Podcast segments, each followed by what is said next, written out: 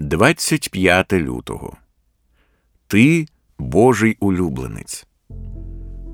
Між ними, синами непокори, всі ми колись жили в пожадливостях нашого тіла, виконуючи волю тіла та думок, були від природи, як і інші, дітьми гніву. Але Бог, який багатий на милість, через велику свою любов, якою нас полюбив, нас, котрі були мертві через наші переступи, оживив разом із Христом, адже ви спасенні благодаттю.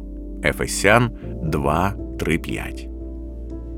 Хіба не хотіли б ви почути, як Архангел Гавриїл скаже вам Ти Божий улюбленець?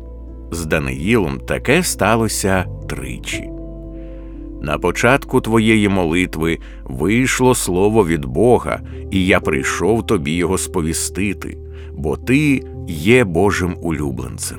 Даниїла 9.23 Даниїле, улюблений чоловіче, вважай на слова, які я скажу тобі, і стань на свої ноги там, де ти є, бо я посланий тепер до тебе.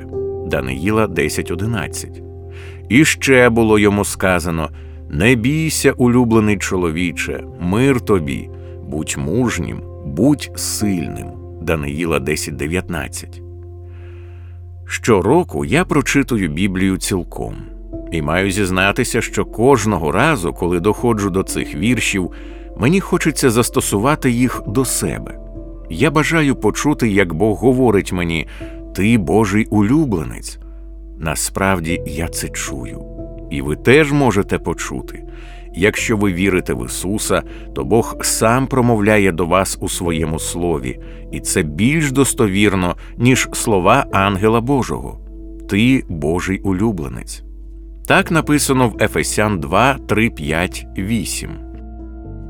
Всі ми колись були від природи, як і інші, дітьми гніву. Але Бог, який багатий на милість, через велику свою любов, якою нас полюбив, нас, котрі були мертві через наші переступи, оживив разом із Христом. Адже ви спасенні благодаттю через віру. Це єдине місце, де Павло використовує цей чудовий вираз велика любов, і це краще, ніж голос ангела. Якщо ви побачили, що Ісус є істина, та прийняли Його як свій найвищий скарб, тобто, якщо Він вас оживив, то ви Божий улюбленець, улюбленець Творця Всесвіту. Тільки подумайте про це, улюбленець.